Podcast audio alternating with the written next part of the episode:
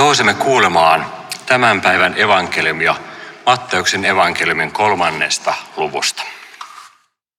Silloin Jeesus tuli Galileasta Jordanille Johanneksen kastettavaksi. Johannes esteli ja sanoi, sinäkö tulet minun luokseni? Minunhan tässä pitäisi saada kaste sinulta. Jeesus kuitenkin sanoi, suostun nyt, sillä näin meidän kuuluu tehdä.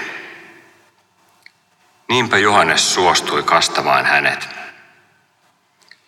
Heti kasteen saatuaan Jeesus nousi vedestä. Samassa taivaat avautuivat ja Jeesus näki, miten Jumalan henki laskeutui hänen päälleen kuin kyyhkyneen. Samalla taivaista kuului ääni. Tämä on minun rakas poikani, johon minä olen kiintynyt. Tämä on pyhä evankeliumi. Kiitos sinulle, Tänään on siis kasteen pyhä. Kas, pohdimme kasteen lahjaa, Jeesuksen kastetta ja omaa kastettamme, sitä mitä kaste ihmiselle merkitsee. Äsken kuultiin Matteuksen evankeliumin versio Jeesuksen kasteesta. Uudessa testamentissa Jeesuksen kasteesta kertovat Matteus, Markus ja Luukas. Kaikki kertovat samoin, että Jeesuksen kastoi Johannes.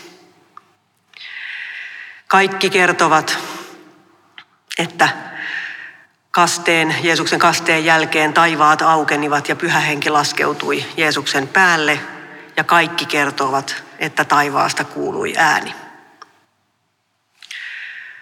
Mutta siinä, mitä tuo ääni sanoo, siinä evankeliumissa on pieni ero.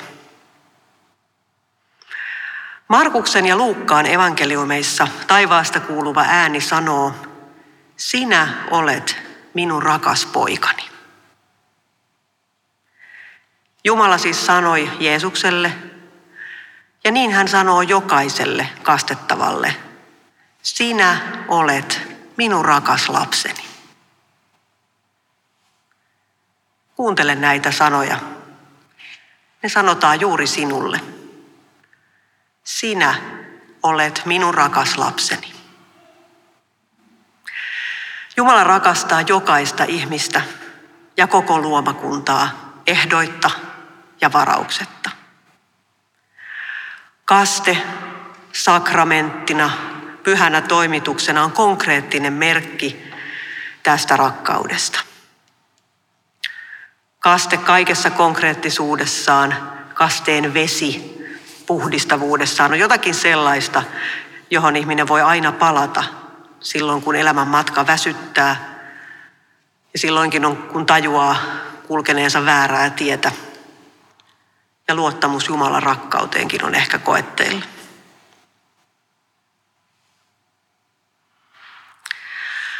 Minut, niin kuin aika moni suomalaisista kristityistä, on kastettu pienenä lapsena –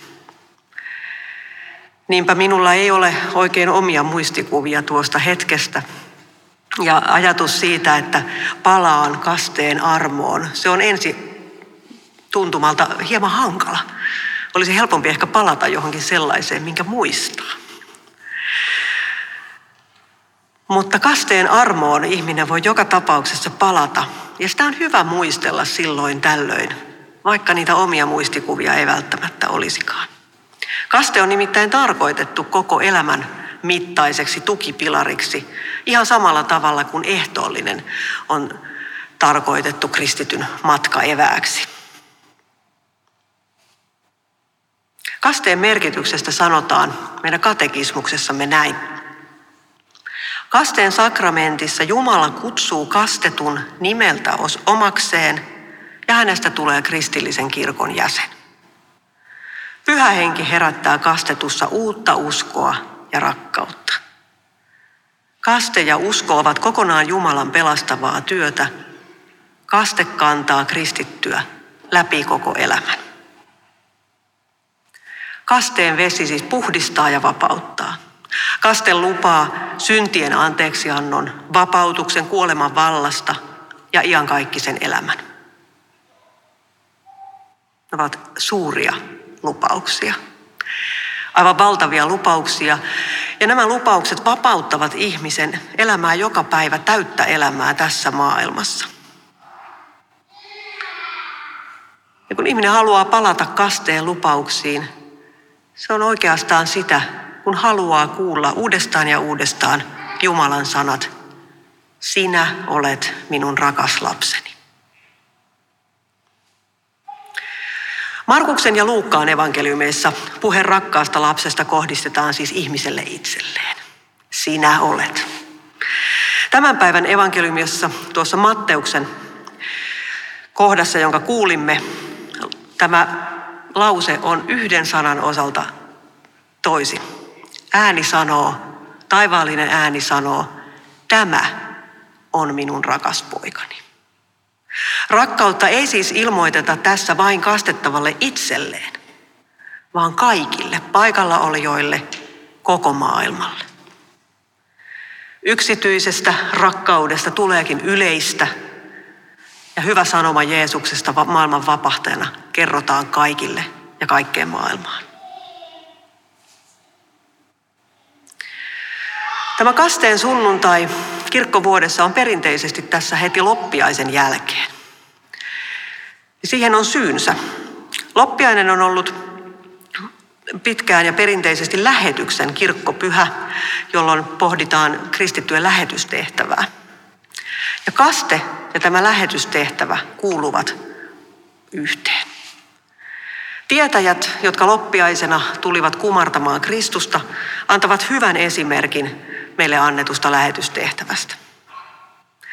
On seurattava tähteä. On lähdettävä matkalle, jonka kaikkia vaiheita ei tiedä, eikä määränpääkään ole aivan varma. On varauduttava äkkinäisiin suunnitelman muutoksiin, niin kuin tietäjät, jotka palasivat eri tietä kotiinsa. Ja mikä tärkeintä, tuolla matkalla kohdataan vapahtaja, kumarretaan ja kunnioitetaan häntä ja annetaan lahjoja. Loppiaisen tapahtumia ajatellessa usein kuulee sanottavan, että pohdittavan, että olivatkohan ne tietäjien antamat lahjat, kulta, mirhami ja suitsukkeet, olivatko ne nyt aivan käytännöllisiä lahjoja lapsiperheeseen vai joskus on pohdittu, että jospa tietäjät olisivat olleet naisia, niin mitä he sitten olisivat tuoneet vastasyntyneelle. Mutta itse asiassa, mikä minusta on mielenkiintoista, kun oikein ajatellaan nämä kalliit lahjat, joita tietäjät toivat, ne hyvin todennäköisesti mahdollistivat sen pakomatkan, jolle Maria, Joosef ja Jeesus joutuivat lähtemään Egyptiin ihan heti kohta tämän loppiaisen tapahtumien jälkeen. Kullalle oli varmasti käyttöä sillä matkalla. Tietäjät tuskin tiesivät, mihin tarkoitukseen nämä heidän antamansa lahjat tulivat. Ja näinhän se on, että harvoin me tiedämme, miten meidän tekomme ja lahjamme ja yrityksemme sitten vaikuttavat. Me jatkamme jonnekin toisaalle ja vaikutus tuntuu myöhemmin. Me emme välttämättä saa sitä tietää. No tämä lähetystehtävä. Pitkään ja perinteisesti Suomessakin on ajateltu, että lähetys on jotakin sellaista, että täältä Suomesta lähdetään kauas, kauas viemään hyvää sanomaa ja evankeliumia, tekemään lähetystyötä. Ja näin on tehty. Tästä on pitkä historia ja näin edelleen tehdään. Mutta tänään puhutaan enemmän ja enemmän kokonaisvaltaisesta missiosta, kristityn lähetystehtävästä, joka on jokaisen kristityn tehtävä. Ja te, se tehtävä alkaa kotiovelta ja keittiön pöydän äärestä. Kun Tuomas-yhteisö syntyi 1980-luvun lopulla, evankelis-luterilaiseen kirkkoon kuului lähes 90 prosenttia suomalaisista. Tänään helsinkiläisistä kirkon jäseniä on hiukan alle 50 prosenttia.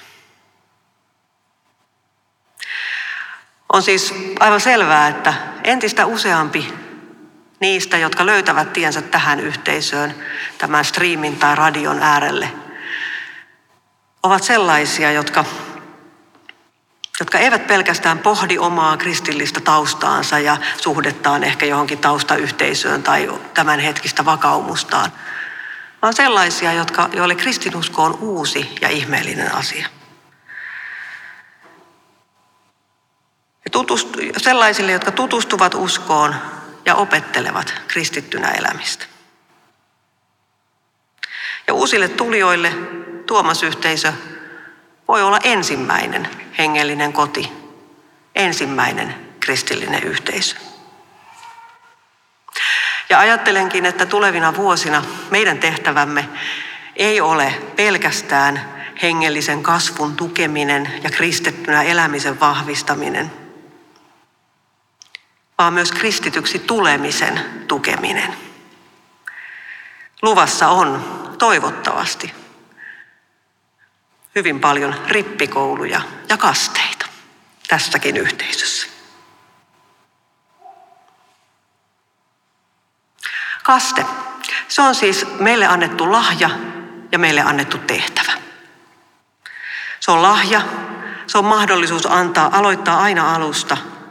Aina voi löytää uuden suudan elämälleen ja palata kasteen armoon.